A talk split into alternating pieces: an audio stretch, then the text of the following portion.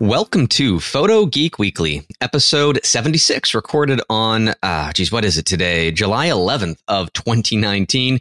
Uh, this is the Photo Geekery podcast. We take all of the news stories from the weekly cycle, the geekiest ones we can find, and distill that down into a fun conversation. I'm your host, Don Komarechka. And we have a, uh, a new voice on the podcast, um, somebody that uh, we've I've spoken to many times, uh, and I've seen videos of before, but I've never had a face to face conversation with. He's a fellow macro photographer, photo geek. Uh, welcome to the podcast, Stuart Wood. Thank you. Thank you for having me. It's um, really fantastic to be here. My first podcast, so you could call me a podcast virgin. But well, you have uh, you've got yeah. a YouTube channel. That I have a YouTube uh, channel, but know, I can edit those YouTube channels. I can edit the videos. but yeah, um, it's fantastic to be and finally be able to speak to you as well because I've been a fan of yours and, several and years. Before we before we get uh, started into the uh, into the show itself, uh, what uh, what do you do photographically? Give us your elevator pitch in terms of uh, what inspires you in the photography space. Well, it all began. I, I, mean, I photographed a jumping spider, and that really got me fascinated in doing macro photography. And I was just going to just you know sit at the back of the room, just learn macro, just get a camera and that. And then my friend said to me, "It'd be really interesting seeing my journey." of learning macro photography, and he, he suggested I should document it on YouTube, and that's where it basically just exploded. And now I'm because I got the YouTube channel, I, I assign myself assignments now. So then I'm constantly photographing something and then that's just taken off. And I'm just so, so much into the macro world because Ass- uh, assignments is an interesting, uh, you know, process photographically, right? You give yourself a task. Yes. Uh, sometimes it's, uh, and I do this, of course. I mean, I'm, I'm, writing a book right now, so I've got tons of assignments to uh, uh, to scratch off of my list. But even if it's just to step outside of your comfort zone once in a while, as a photographer, to try something new, I, I do a lot of um, photography workshops. later today, I'm actually flying out to the Seattle area and then to Anchorage for a couple of workshops and I meet with a lot of uh, macro and close-up photographers, people that enjoy uh, photographing, you know, this this space, this genre, mm-hmm. uh, all these details. Um, but you know, especially when I sit down and we do water droplet refraction photography, most people have not attempted yeah. it before. It's clearly outside of their comfort zone, and you don't know what you don't know. It's a complete unknown until you sit down and you start to experiment and explore it. And the same is true of, you know, if you've never done street photography, spending a day in any metropolis with your camera will be revealing and you won't necessarily walk away with great images, but you will walk away with that, a lot of knowledge. That frequently that happens process. in macro as well. You walk away with no images that you can actually use but you always learn from your mistakes and you just keep on going. And it's one thing I teach on my YouTube channel is that, um, you know, just because you've got X camera with, you know, this macro lens doesn't mean you're actually going to walk away with a good image. You know, you just got to keep practicing and keep on at it. Sometimes you get lucky, sometimes right. you don't. And, and, no matter what camera yes. you have, uh, no, no, matter what gear, lens, you know, uh, accoutrements around the camera in terms of lighting and whatever else, uh, you could have the exact same setup as a master and make terrible yeah. results. Or that master could, you know, come in with an entry level camera and well, blow your work out of the water, especially when you're just starting. And it's kind of hard to uh, get over that initial discouragement. Yeah, I, I, had that a few times before I started the YouTube channel where I'd put an image on my Facebook page because I didn't have Instagram back then and someone would message me going, "Oh, what lens are you using? Is it the Canon MPE 65?" And I'm like, "No, it's a 50 mm on extension tubes." And then they they don't believe you when you say that. And um, yeah, it's a, yeah, I put like, a kit lens on backwards yeah, or something. Can you show you know? me how to do it? I'm like, yeah, sure, no, why not? And I got asked that many times that you know, I was talking to my friend, as I said, and he said, "Well, just get on YouTube now rather than later." You know? Right. And, and you know, when great. you use a lens outside of its original formula, uh, you know, like putting it on backwards or putting close up yeah. filters on the front of it, um, extension tubes to a lesser degree, uh, you'll kind of push the optical formula maybe past its limits and you might suffer a little bit than having a dedicated lens. Mm-hmm. But it'll still get you within the realm of that uh, magnification yeah. and the artistry will come from there. It was great to now, get started with. it, exactly. Yeah. And that kind of leads into our first story of the uh, of the week here. Um, from Petapixel, uh, goodbye aberration. Physicist solves 2000 year old optical problem. Now, okay, this has been talked about uh, ad nauseum in many different forms and uh, and I've uh, I've just refreshed the page here. There's over 200 comments on this on uh, on Petapix. A lot a lot of people just um, having fun in the comment section because it is such a ridiculous. If you take a look at this, and uh, the link will be in the show notes at photogeekweekly.com. The formula to calculate the lens design is I, mean, I'm not a mathematician. Um, so one of these small segments of formulas is impossible for me to comprehend. And they are nested and stacked and organized in such a way um, that I, if I studied it for 20 years, I wouldn't be able to figure it out. So let's not dive necessarily no, into It looks more like a work of art if you put it on the wall. exactly. Um, it reminds me of like early diagrams of the internet yeah. where, uh, you know, that would just be like nodal uh, points, but this is every one of those points is an actual equation. Um, and so if you take a look at how this lens looks, it kind of looks like a sideways caricature of a mustache. I'm not sure really how to describe mm. it. Hmm. It's got a bunch of squiggles on the front and the back that determine the shape of a lens that will prevent aberration, meaning that uh, light will bend uh, at different points depending on the wavelength. Uh, different wavelengths will bend differently, and simplest uh, the, the simplest lens designs will have the colors somewhat um, out of alignment uh, when they hit the film plane or the uh, image sensor, and that was uh, modified to kind of draw things back into alignment when uh, you added a second lens, a doublet design, and even further when you had the triplet design. And those were uh, early 1900s. I know that the um, the Trioplan 100 from Meyer Optic is a triplet design, and that optical formula came around in 1916. Uh, and yes, things have gotten more complicated, adding extra lens elements in order to bend light back on course. Um, different uh, materials, like using fluorite or different coatings on the optics uh, to have you know better refraction properties and, and bend the light uh, more according to what we want to get a nice, clean, pristine image. But in those early days, I don't think it was even anybody's dream to create a lens like this, even on paper, because it wouldn't have been possible to actually design it. Um, the the curves and the lines have to be very very precise, and the way that you have indented like concave curves that uh, hit to a point and then bounce back out, and you can probably 3D print something like this now with the technology that we have today or within the mm. next few years into a commercial product. Uh, and it is a single lens with all of these waves and curves that seems to be doing a fairly decent job. The guys that created this, you know, when they were doing their studies, they were actually kind of shocked when it actually worked uh, in their test because, you know, it's such a I mean, you make one of these numbers wrong in this equation, and I'm sure it just breaks everything.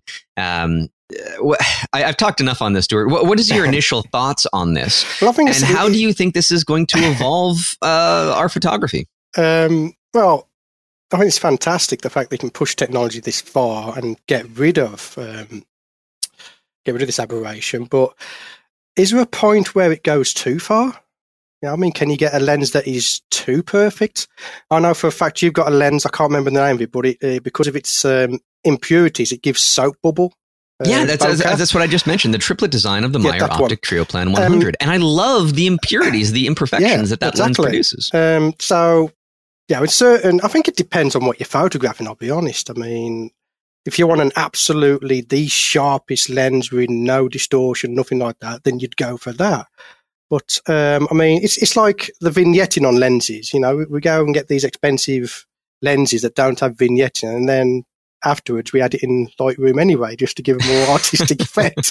well, and I love using vintage lenses too. Yeah. I mean, I've recently modified. I've mentioned on the podcast before a a Leica Stemar stereo 3D full frame lens from 1954, and I love it. It does something that no other modern lens can do. It was a niche back then. It's an even smaller niche now. Mm. Um, but you know, okay. So it, it, all would come down to cost and practicality for something like this, right? Yes, I think it would, it would be. I mean, how much would they be? You know, if if it comes into the mainstream for you know, you and me to buy, how much would it actually cost for a lens? Well, and this? and to be fair too, what if you want to do something a little bit? Um, off the mark. Like, let's say you want to play with a, a, a, tilt shift mentality. Does this lens behave well when yes. you tilt it uh, off of the focal plane? Because it seems like it's very specifically calibrated to be straight on uh, without any, uh, you know, bending. Because you know uh, that I, I, again, the physics is beyond me, but it seems like that would break if I bend uh, the the front element or the only element of a lens like this. But I was thinking, here's an idea that I had a while ago that uh, I don't know if it's technically possible, but uh, it might be an even easier approach for this instead of doing 3D printing. Uh, we've been growing crystals in labs for a long time. Uh, I mean, look at um, uh, Apple for the longest time used uh, sapphire lenses on their their cameras. Um, we've been growing, uh, you know, very high quality optical grade crystal.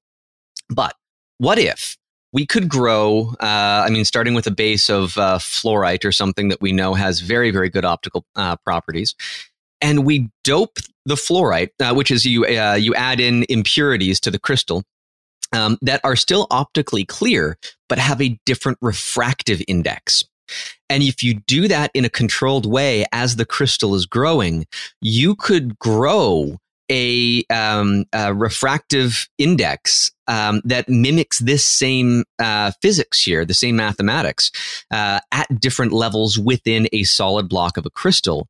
And then afterwards, shape that crystal down into a standard shaped lens. So it would just be a, a, regular curve on either side, none of this wiggly nonsense. But inside that uh, that piece of uh, you know uh, I don't I don't want to call it glass, but uh, in that in that optic, you would have the exact same physics playing out because the refractive indices inside of it would be different based on the impurities uh, that were carefully planned and placed while the crystal was growing.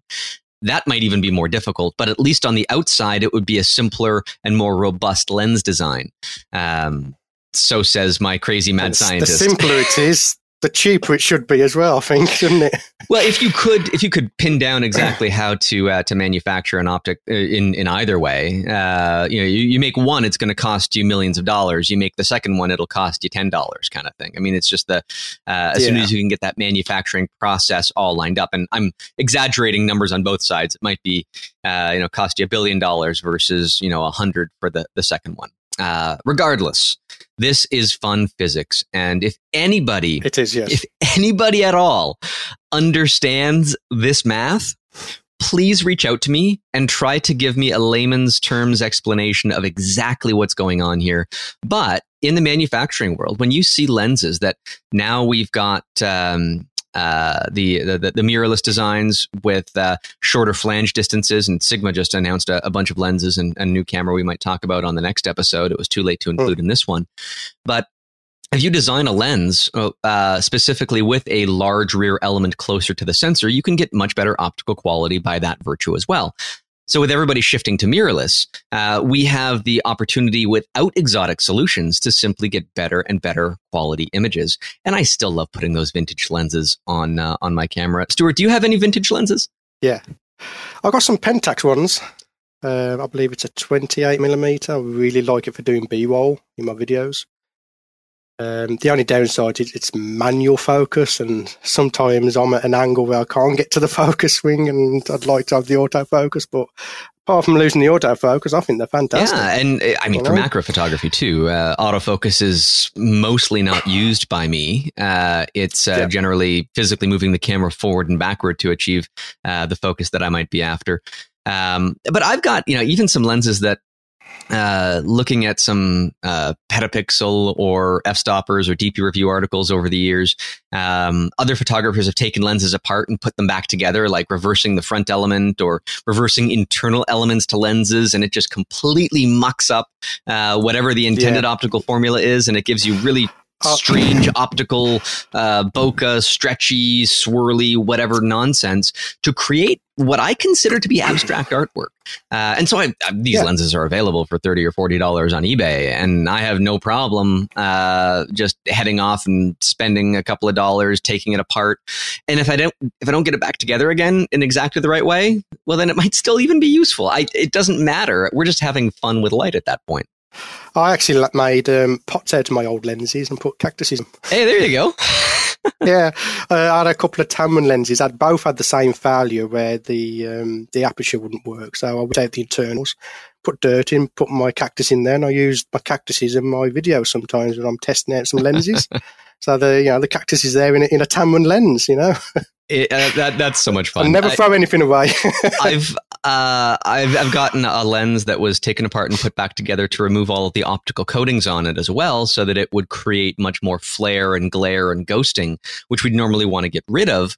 But for video purposes, uh, you know, if you want to create that effect in post, it's actually much more difficult than putting yes. a wonky lens on the camera to create that effect in camera. So, yes, perfect yeah. optics, they might be in our future. Um, do we need them? Well, depends on if you define your work as art and exactly where that artwork will take you. So, yes. Um, yeah. it's, a, it's a fun article, though. I, and I really it encourage is. everybody to take a look at this formula. It's one of those things that will make my mind go numb just staring at for a while. Um, that's, that's probably where I got my migraine from. um, okay, so and and this article was originally published in the journal Applied Optics uh, under the uh, title "General Formula for Bi-Aspheric Singlet Lens Design Free of Spherical Aberration." So, hooray for science! Let's go on to our next story. Um, uh, DP Review is reporting that the IRIX or IRIX, I never know how to pronounce these things, uh, teases its first Cine lens, um, a 150 millimeter T3.0 one to one macro lens for Canon EF, Sony E, Micro Four Thirds, and PL mounts. Now, um, this lens was originally born for still photography, uh, and the 150 millimeter macro is f2.8. I actually have one of those in my studio right here um, that has been given to me for testing purposes for my upcoming book. And one of my uh, students on a workshop that I had on this past weekend used it and fell in love with it. Um, and uh, so it's great to see that they're coming out with a cinema version. There's not a whole lot of uh, macro lenses in the cinema space, so it's great to finally see one of them. Maybe because it's difficult to do. Stuart, do you know the difference between a T stop and an f stop? Um, let me let me see if I can get this right. Okay, so the f stop is the um, the the measurement of light from the front of the lens that goes through your aperture, but then on some lenses you can lose light as it goes through the lens and hits the head sensor, whereas mm-hmm. a T stop is the measurement of light coming out the back of the lens. That's yes. right. So, uh, so, and it's important to note that the light coming out the back of the lens will always be consistent, yes. right? So, um, and and this applies uh, well to macro photography because um, uh, in the uh, the manual for the Canon MPE 65 millimeter lens, on page eight, there's a chart, and I don't mean for you to dig that up right now, but this chart illustrates that when your magnification increases, your effective aperture actually gets smaller. And so when you're at one to one magnification on a macro lens, you, in a rough sense, I mean, if we don't know the pupil distance uh, uh, for that particular lens, it's usually not a published stat we can just use a simple equation that for every magnification factor you have, your effective aperture goes down by one stop. So uh, when you get from infinity focus down to that one to one, you're losing light. And if you add extension tubes onto your lens to force yourself into a two to one magnification, for example, you're losing another stop. Yeah. Your effective aperture goes down by one more stop. And so, you know, when I'm shooting uh, snowflakes at the most extreme magnifications, like 12 to 1, my aperture is set to uh, f2.8. And if I use that simple equation, uh, then I would be at around f180. now, uh, it's actually not quite that far if you use a more complex equation, but it still illustrates the fact that as that magnification increases, your light is lost. Whereas um, if this lens is true to form with T stops, it's a little bit less light overall than the f2.8, yep. which would be at infinity on a regular lens. But you have a consistent exposure all the way. Yeah. Which is very useful if you want to, uh, you know, pull focus from infinity all the way to something right up close to the camera. Your exposure will not shift. Uh, so for cinema purposes, that's a very important feature to yes, have.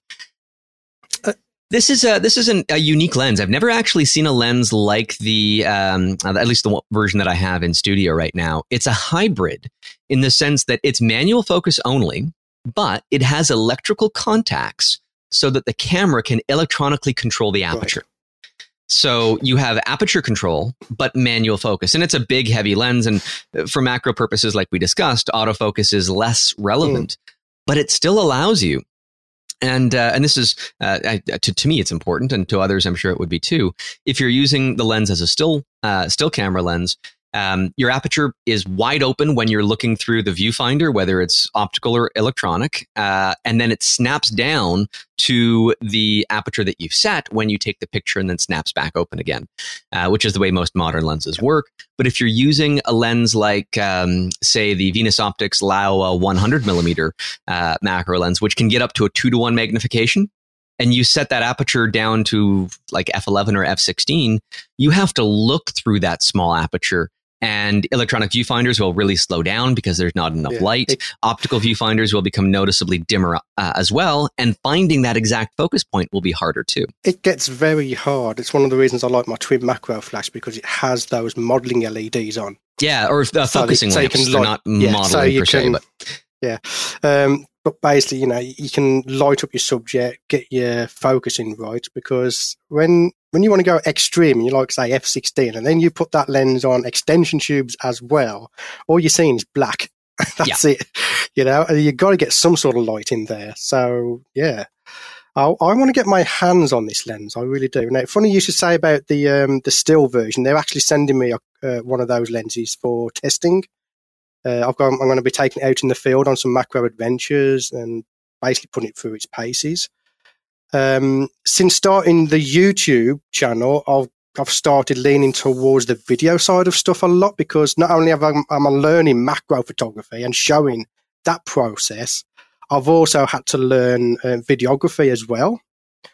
So yeah, I want to get my hands on this lens. And I, have done, really I've done a do. lot of video stuff on a macro scale, yeah. uh, specifically for documentary films where they need some extreme magnification of some obscure subject or uh, you know, it's freezing soap bubble footage or snowflakes yes. glistening, or um, you know, I've had requests from uh, the the big three: Discovery, BBC, National Geographic, and even mm-hmm. uh, in Canada, CBC, and uh, there's a public broadcaster in Norway that uh, requested some of my footage.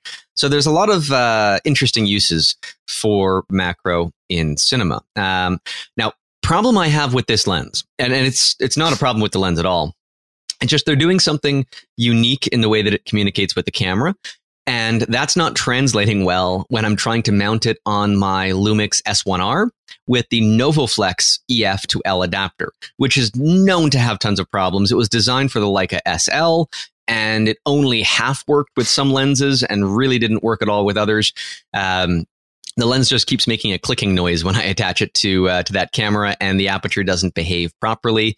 I can use it, and I've had to do this before with this stupid adapter. Is uh, tape over the electrical contacts on uh, on the adapter itself to use it as a manual lens, but then I just have to yeah. shoot wide open at that point. Yeah. Um, and uh, the workaround that I did try uh, briefly was mounting the lens on a Canon camera, and then setting the aperture to say f8 and then pressing the depth of field preview button while simultaneously unmounting the lens and the aperture yeah. blades get locked in place and then mounting that onto the that, that that was the classic way of doing macro when you didn't have autofocus macro extension tubes. Yeah.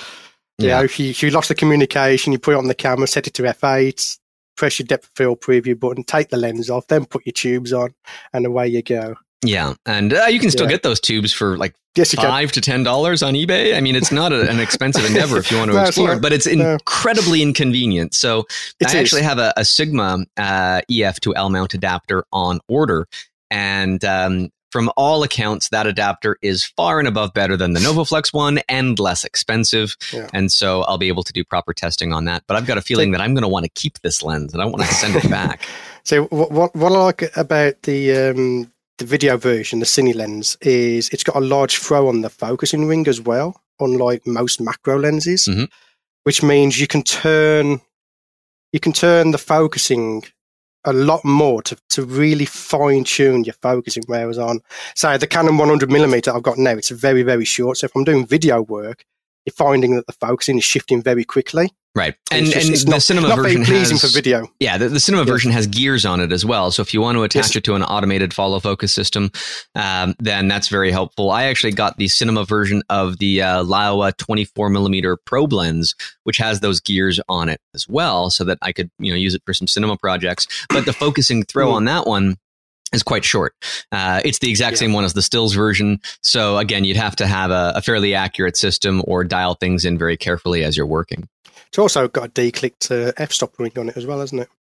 I believe so, yeah. Uh, yeah. Which is again, uh, it's it's tailored for video purposes, yes. and so that's one of the things that you would want, uh, depending on what you're trying to shoot. So, uh, good on them for you know it's it's a relatively new manufacturer. They've got a couple of lenses out, and they uh, they made a splash with their first, I think, uh, two years ago or so. Yeah, um, that, and to ha- and to have them now uh, jumping into the uh, the cinema space, saying that it's capable of recall, uh, resolving 8K um, uh, cameras or resolving 4K cameras, then uh, hooray! We've got another player in the game, and uh, competition is good for everybody yes. in the photography space. So.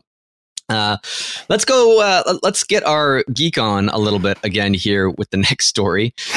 Uh, Stuart, this one I, I again, I'm not going to claim to understand exactly the process involved in this.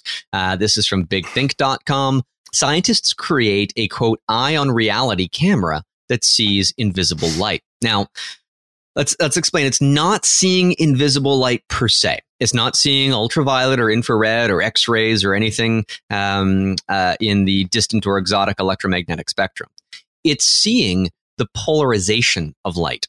And uh, this is an, and this is a fun experiment that I don't know if you've done, but it's a really fun thing to do, and it's even a, a macro assignment you might even be able to give yourself. Whereas if you take something as simple as cheap, uh, clear plastic cutlery, a uh, spoon or a fork or anything like that, uh, and you hold that up to your computer monitor, and in front of your eye, you put a circular polarizing filter. So what you're doing there is every LCD display is a polarized light source. Uh, so you've got polarized light coming from your display passing through this clear plastic utensil. And then you can rotate your polarizing filter in opposition to the polarization of your display so that uh, everything around becomes black. If you put two polarizers uh, in opposite uh, form to each other, they cancel out all the light. Um, but if you put in something that mucks with the polarization of light, then you will see that come through. And so you'll see all black, but you'll see this psychedelic rainbow spoon. Now, prior to seeing this, I understood this uh, cross polarization effect to require polarized light on both sides to isolate this. But apparently not. These guys have found a way to in a, a, camera that's i mean it's not much bigger than than most cinema cameras it's kind of a rectangular box at this point they might even be able to make it smaller but it's far smaller than any previous technology ever used for this type of stuff. Um, and now you can see those crazy psychedelic colors just by pointing the camera at something that will produce uh, polarized light, or that you'd be able to tell um, the uh, the difference between things based on the polarization. So um, let's put our thinking caps on and first of all, what, what, do you think about this in terms of uh, uh, what they've created here, and what possible purposes could this ever have? It's not a camera that you or I would ever own, at least not as a direct product, but uh, we will encounter them eventually. Um, I can't say I actually understand any of this. All I'm saying is uh, something that I would have seen on Trek. Yeah, well, yeah, I something mean, that a tricorder might be able to yeah. project or figure out. I mean, it's it's new it, data, it's, it's, new information. It's amazing the way they're pushing the technology. I'll say that. What use we have for it's. Um, I don't know. I said this goes over my head. This does. well, if you have, uh, we've got. if you have, um, uh, say, like, uh, I have this little uh, plastic container that uh, just a little rectangle thing that was injection molded and if I hold that yeah. up to my computer monitor, you can see the stress marks where the injection molding was, uh, little ripple patterns and what have you. And so, if you can see uh, stress patterns on something that is manufactured that really shouldn't have stress patterns on it, um, just by pointing this camera at it, regardless of where it is, it could be in situ on an aircraft or a spacecraft, and you can see yeah. where the stresses might be without having to do anything fancy or tricky. Um, you can diagnose problems before they become a problem. Um, and so you could also use that as a sort of machine vision in the manufacturing process of those things as well. Uh, one interesting idea here was in uh, uh, self-driving cars or in um, automated vehicles could be uh, automated drones or things as well where you can tell the difference between uh, natural and man-made objects based on a potential uh, polarization effect that is being produced by them so uh, this could be. Sure, they said that that they, they might be able to make it small enough that it fits on a drone. Yeah, well, and, and oh, so that would be. Well, wouldn't that be fun? Yeah. That uh, again, something out of Star Trek. If part of the um, uh, the, the maintenance of an aircraft uh, is that a drone flies around it with one of these cameras on it to see if there's any uh, stress problems on components that would mm. be revealed by this technology. So, uh, could be making for a safer world at the very least. Um, again, industrial uses only for the most part. I think the closest that we would ever come to uh, yes. encountering one of these is in a vehicle. Um, but still, really fun that this technology uh, is uh, is coming out here. So. Uh, this is from uh, Harvard's press release. If you check the link on photogeekweekly.com, you'll see a video that does a pretty good job at describing like this technology. Vision. But at the doesn't it? yeah, but at, at the ve- the very least, um, it is fun for photographers to also explore the polarization effects, like I uh, had mentioned, just to see what you can make out of it. Um, I I took that little plastic rectangular box that I had mentioned earlier, and I put polarizing sheets on either side of it, and it fits perfectly over um, a uh, an LED flashlight that I have, and it basically gives That's me a rainbow colored light source as a, as a result of that, and I can use that artistically. This uh, polarization of light could be fun. But here's another fun experiment. If you're like me and you've collected a bunch of photographic um, eccentricities over the years, you've got like a drawer filled with filters. Here's a fun little bit yep. of physics for you.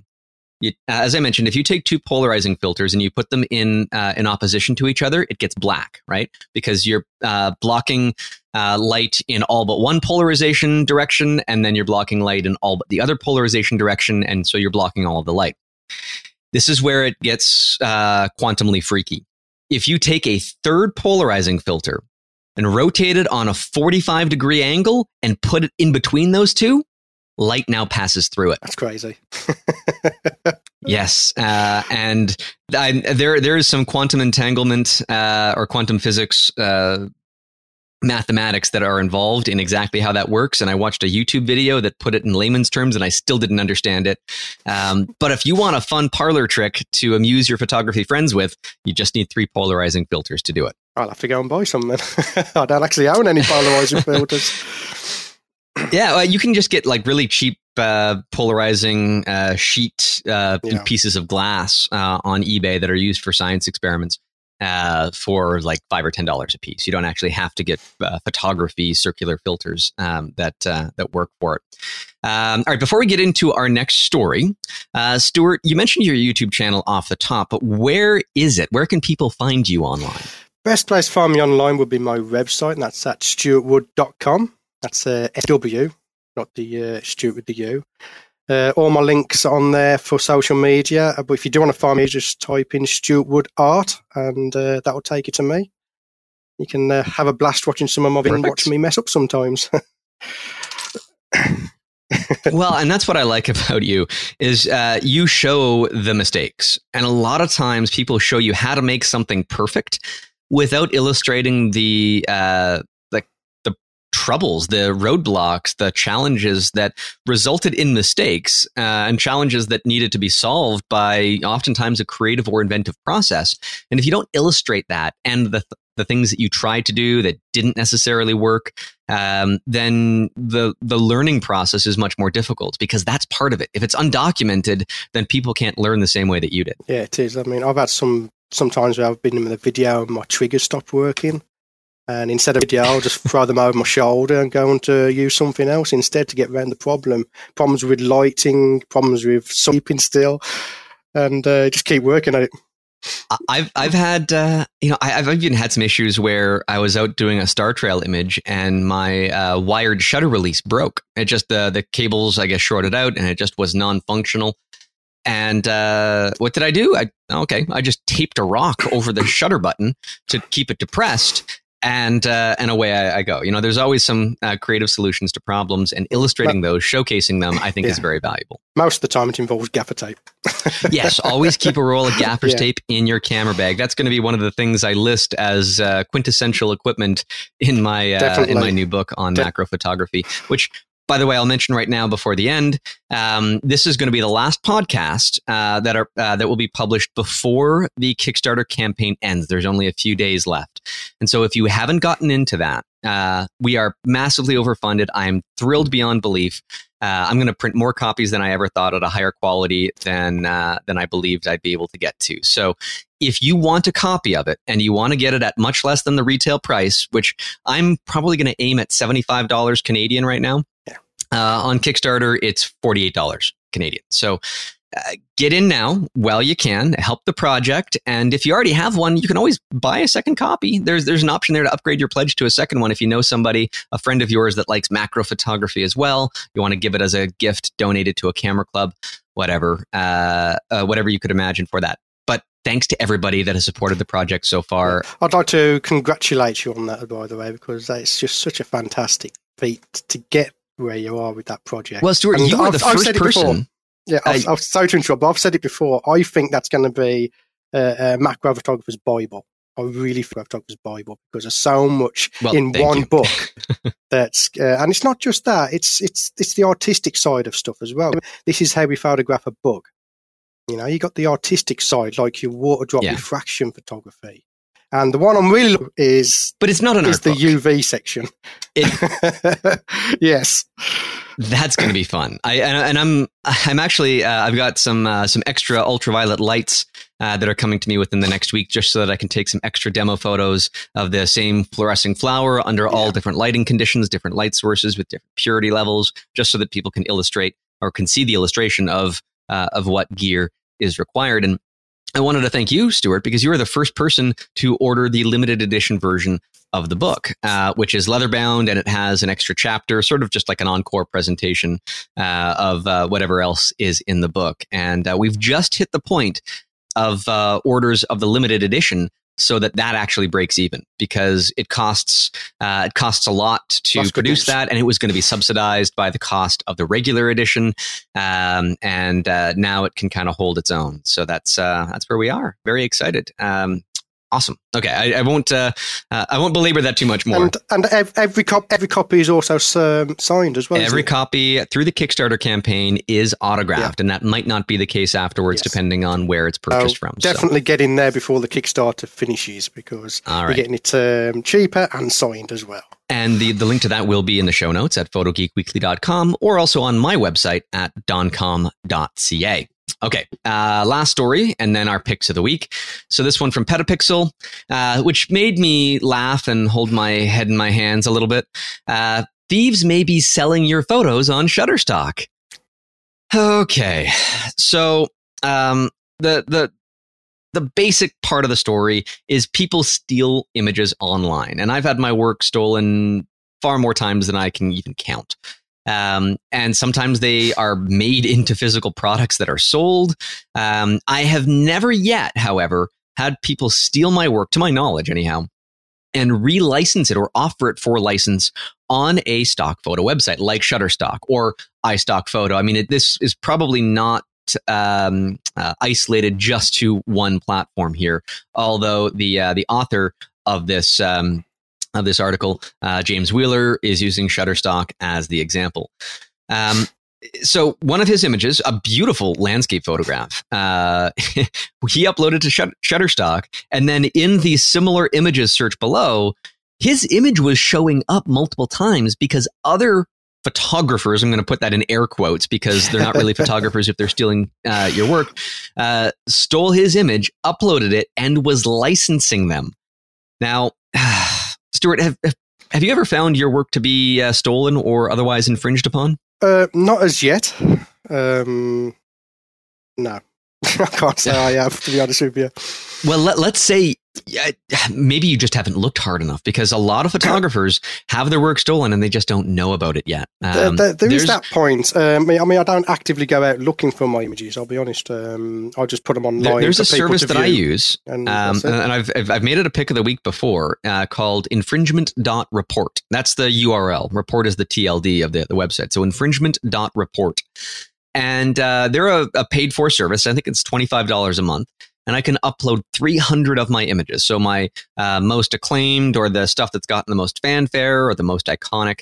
Um, and they will automatically search every day across every possible vector of reverse image search on the internet and compile it into a list for you that you can search by day uh, and see where your images show up online. If you find one actionable infringement uh, from that service a year, it immediately pays for itself. Uh, and the good thing about that service is they don't have a right of first refusal. They don't want to pursue the claims themselves. They don't have a legal team that's going to start working on this stuff. You you hire your own lawyer, um, and yeah. I can recommend some great people to do that. But if you have a one-to-one relationship with a lawyer, you'll get much much better results than using um, a service like uh, Image Rights International, which I still use for foreign claims. If I get an infringement in a non-English speaking country, it's far easier to use them.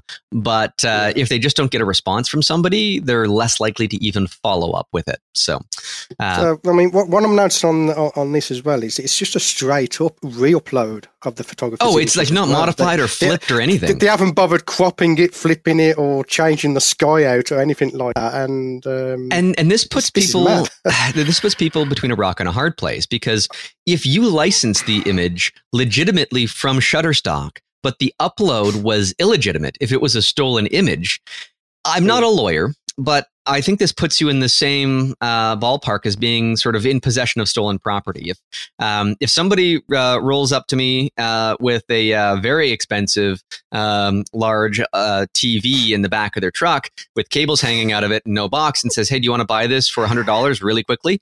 and I pay the man hundred dollars for that just because I paid for it, doesn't mean I'm not in possession of stolen property because that's probably yeah. a stolen television. I think that I think there was a case that a couple of years ago where someone had his camera stolen. It was sold on eBay, and he managed to track it down through the serial number.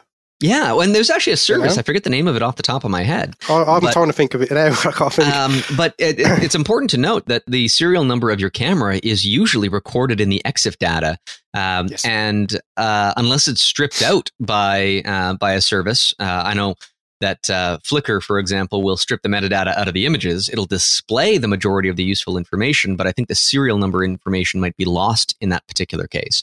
Um, but if that information is uh, is maintained, then you'd be able to uh, to see where that ends up. Or heck, if you legitimately sell your camera and you want to see who buys it and what they're doing with your uh, with your old camera, their new camera, then I'm sure you could track that down too and uh, and stalk the new owner. But um, yeah. this this is interesting for Shutterstock because they clearly have an algorithm that will showcase the identical images.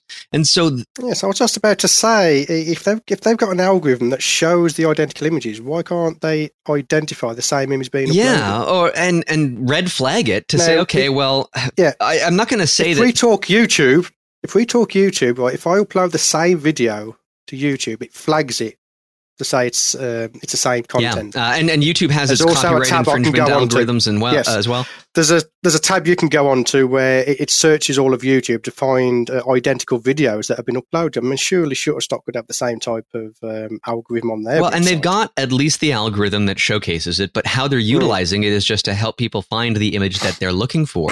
And I think that they yeah. really have to do a public service here to remove the uh, the images that are illegitimate. Well, it's bad press. But how do they know who the original photographer is at that point? I was just about to say. I mean, what happens if um, you know the, the, photographer uploads it to a different website and someone steals from there, uploads it to Shutterstock first? Yeah, and then the real photographer the comes in after the fact as a second, it. and then Shutterstock says, "No, no, this isn't your yeah. image. Somebody else already uploaded this, but it was legitimately yours." Then they would have to put all of the images uh, in that uh, category I don't know, uh, flagged as contested copyright. And then whoever the original copyright owner is would have to upload an original unedited RAW file uh, or an out of camera JPEG or something. That's that's the thing. You see, the original owner Well, the assuming that they shot has raw. a raw file, right? If they're shooting in raw, right? if they're shooting in raw, yeah.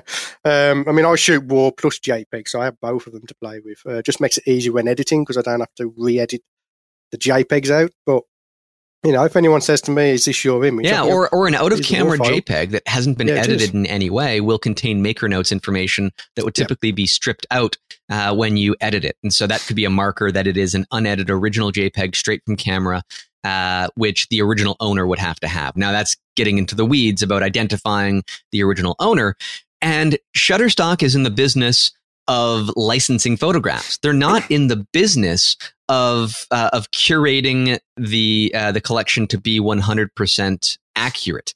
Um, yes, those two are kind of the same thing, but at the same time, how much money would it cost them in order to go through an extra level of verification?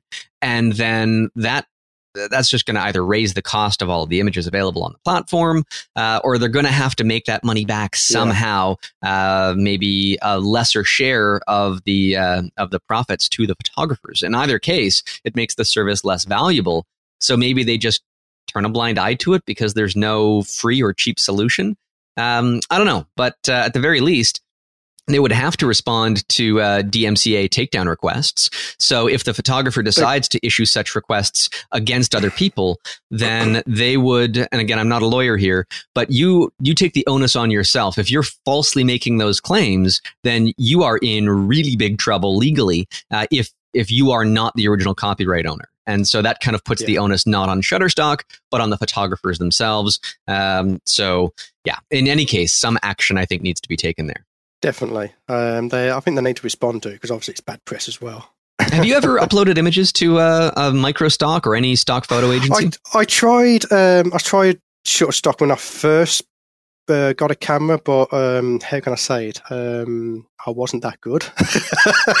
well, I, I, think that uh, they kept the, getting flagged for too much noise and stuff like that, and I haven't really looked into it since then. Um, I I don't yeah. recommend people look into it. To be honest, I mean the amount of money that you could make licensing your work on those platforms is peanuts compared is. to um, when somebody really likes one of my images and comes to me uh, via email or phone call or what have you, and and says we'd love to license this image uh, for a, a, a, book cover or even for a scientific paper or to uh, you know to, to put on a product of some kind or to use in advertising I say absolutely. Uh, I'm more than happy to license that to you, uh, depending on the image. Some I don't license, but um, I then uh, reference uh, Getty Images has a rights managed um, uh, stock photo calculator. And I pull that up and I plug in the industry, what they're using it for, you know, the number of copies they're printing, if that's uh, a marker, or the the uh, amount of audience that will be seeing it, um, and it'll spit out a value. Uh, and Getty Images is still relatively an industry standard in terms of a, a pricing model, and so I'll use that as a starting point. And depending on what the person wants, I'll often, uh, you know, uh, try not to discount my uh, my value. But if uh, if they wanted to use it for a year, I'll you know give them a, a perpetual license uh, for that same value or whatever it is, just to increase the value for them. Um, and a lot of people license my work that way, and I get paid a heck of a lot more using that pricing calculator to figure out how much my work is actually worth than the couple of dollars I would have gotten if somebody licensed the image for a very similar purpose through Shutterstock or a similar platform. I suppose you, you, you could compare that to um, on demand printing with your website compared to yeah well and i love printing myself. Yeah, i've got a you get like you get a couple of dollars per print compared to something i don't know how much you would do it if you're printing yourself here's the value of printing yourself too. you know whenever whenever i sell something it's literally just three dollars. And, and that's, I mean, that's almost nothing. I mean, that's maybe a cup of coffee for you. But I've got a big art yeah. show coming up uh, in under a month, and I'm doing some printing and prep work for that, uh, printing stuff on large canvases. That if I had printed on spec for this art show through a third party, it would cost me a fortune. Um, but because my cost is basically material yes. cost and uh, and equipment wear down, uh, etc., the cost per production is very, very low. And I'm more than happy to say, you know, I built it myself, you know, stretched the canvas around the frame and signed it personally. If, if you use, um, SmugMug or somebody else to uh, to sell prints. Uh, that's great. I, am sure they make great prints, but you're not going to be able to physically sign that before it's delivered to the person uh, that's purchased your work. So no. there's a difference no. there too. Uh, taking control of your work, I think, is valuable. I, I have been, um, yeah, I've been asked about doing prints, and I, I've said if I'm going to do prints like that, I've got to do it properly. I want to be able to sign the print and have it as like say i actually wouldn't even do that. uh, in some cases you might like want to make a, a, limited print. I have no no issue with numbering them. Yeah. all of my prints that go out are numbered. So if you get print number one you get print number one the first print that i've made. Uh, if you get print number 10000 well that's the one you get. I've never had a print sell that many copies. Uh, but if i if I ever wanted to make something limited, and I did one. Uh, so there's a, a big uh, lightning photograph on the wall uh, behind me. I made that uh, 10 copies only.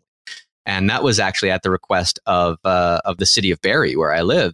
Um, where they bought a copy, but they, they wanted it to be not really exclusive, but uh, they didn't want to have that exact same image show up in every coffee shop and doctor's office. Uh, they wanted it to be something a little bit more special uh, for their dollars, and I obliged. And uh, you know what? I've sold nine copies. If anybody wants to buy one, there's still one available, uh, and I don't feel like I've been limited because I took that image what five years ago. Um, so okay, but uh, yeah. you know, suffice to say I'm not a fan of stock or micro stock agencies. There is one that I upload my work to called Science Source.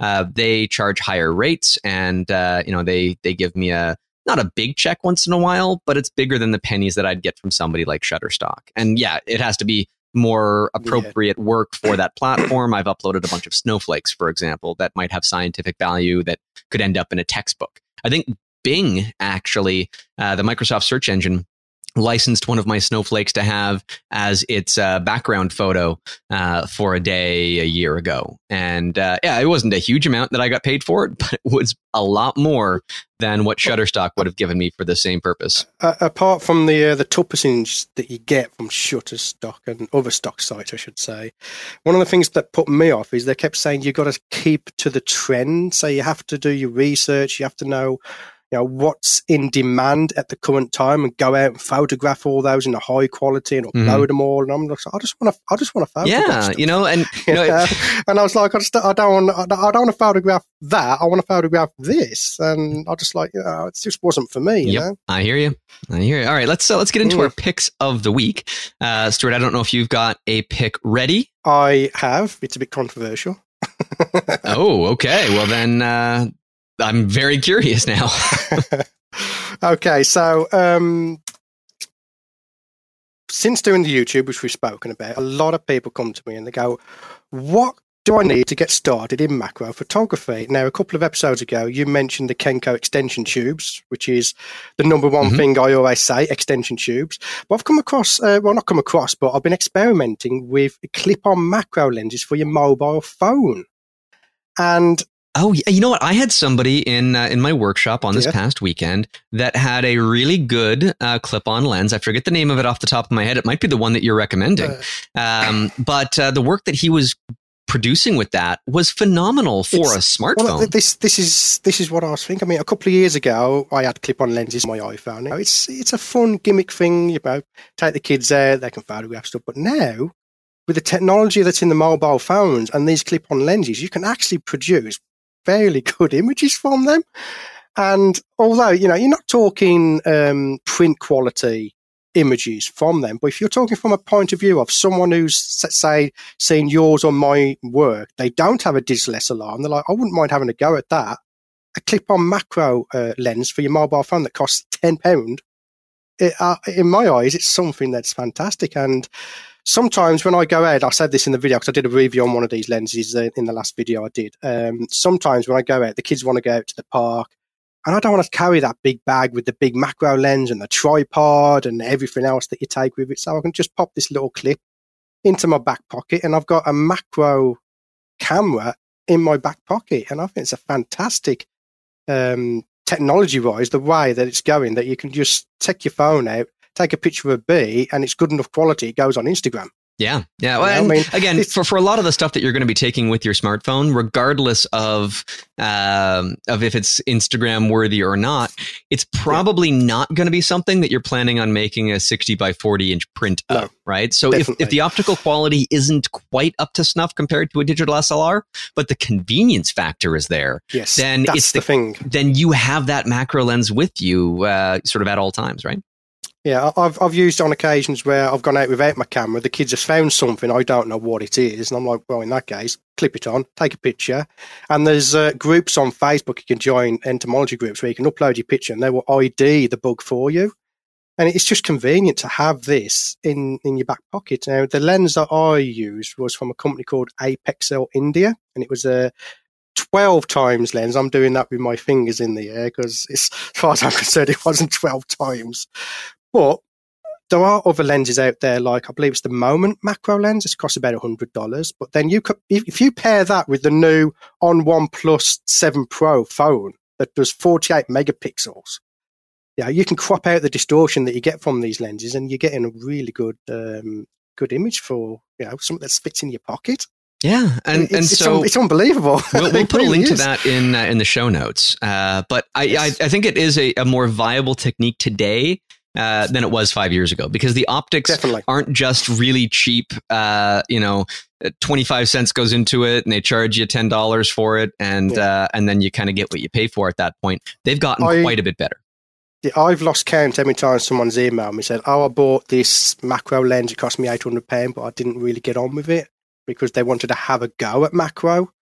And for this, you know, you want to have a go at macro, ten pound, clip it onto your phone, go and have a go. And if you like the macro and you sit there, you're thinking, I want better quality, you can then upgrade to a DSLR and a dedicated macro lens. Yeah. That's a great yeah. pick. Uh, at least something to consider if you haven't, uh, uh, you know, explored this wonderful area of hmm. photographer, mm. the the universe at our feet, as I like to call it.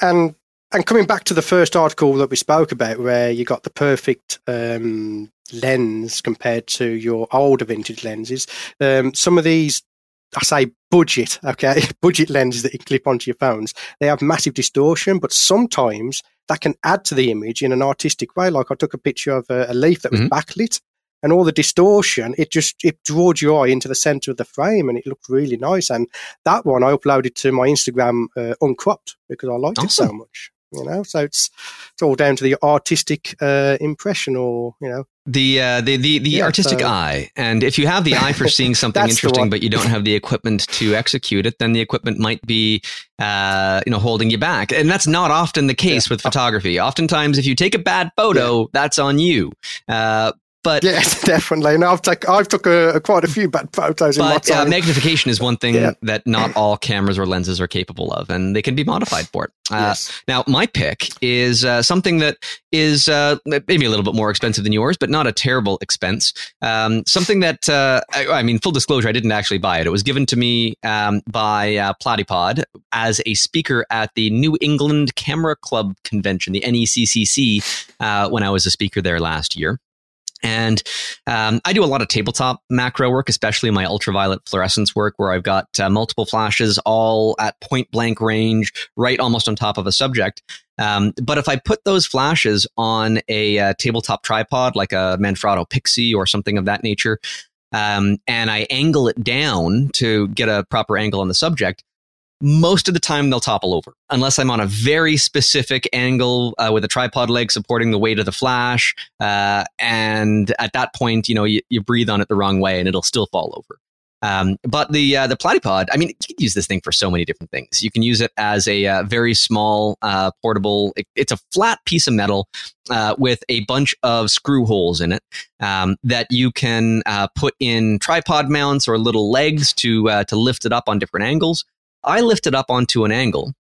And if I put this uh, uh, on the bottom of a flash, then it is so sturdy and uh, the front heavy flash will never topple over and I can just adjust the, um, the height of that little screw to uh, you know adjust the angle that the flash is going to be. Most flashes uh, won't be able to angle down; they're kind of on a, on a ninety degree angle. So if you do want to have that top down effect or tabletop, um, this is a fun little thing to have. And when you're in the field and you just don't want to carry a tripod with you, but you feel like you might need one for something, really low down to the ground, uh, as macro photographers want to do. Uh, this can be a, uh, a fun, useful little tool to have in your camera bag. I, I could have done with this last night. I could have. I was photographing a butterfly. It was a golden era, so the sun was going down. It's on um, a one inch piece of grass. I could not get my camera down to exactly where I wanted it to with the tripod set up the way it was.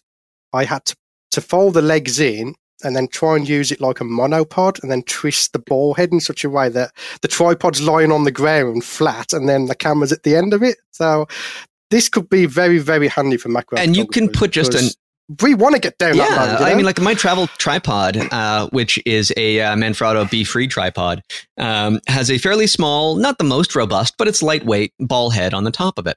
Um, I can take that ball head off of that travel tripod and put it on this thing. So now I have the yes. absolute lowest possible to the ground solution uh, to uh, to get the camera stable and uh, and to get the shot that otherwise you might not be able to get. And so that's. Uh, I, bet, I bet vloggers would be using this as well because it's not going to fall exactly. over. So uh, they've got two uh, two varieties: the Ultra and the Max. The Max is just bigger and it comes with uh, more little doodads and places to screw things in and uh, and and what have you. But uh, I've got the Ultra, and you know maybe I'll get the Max as well. I think I I might might find some uses for that. but it's fifty nine dollars US, and the Max is ninety nine dollars US. So.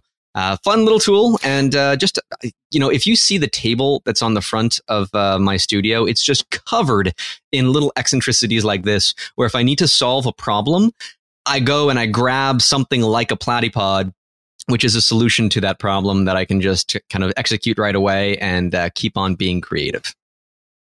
Yeah. yeah. All right. Um, now this is uh, this is the end of the podcast. So thank you so much for being here, Stuart. It was your first time on any podcast, I think. So glad to, uh, yeah, to yeah, it's my very very very first podcast. uh, I'm, I'm, I'm sure I didn't haze you too much here, but uh, you have been uh, uh, you have been welcomed into the podcasting world. Uh, hopefully, we'll have you on a future episode. Keep on doing your thing with macro photography. Yep. I love seeing what you create. Uh, and you also have a Facebook group too, right? Called the Macro World. Yes, yes. I'll give a shout out to the group. It's called the Macro World, and uh, it's basically a group on Facebook where you can come in, you can share your work, and you can learn macro photography. But at the uh, same time, it's a safe place. So it's not like some other groups where you can get torn apart by someone.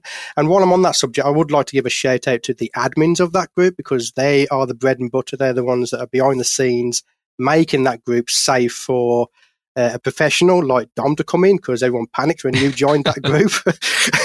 but for um, I know that we've got some people that are very new to, uh, to macro photography and they've been welcomed into the group with open arms and everyone's just loving awesome. the group. So yeah, I would like to really thank the admin team because they are my backbone in that. We group. will specifically put a link to that group in the show notes as well at photogeekweekly.com.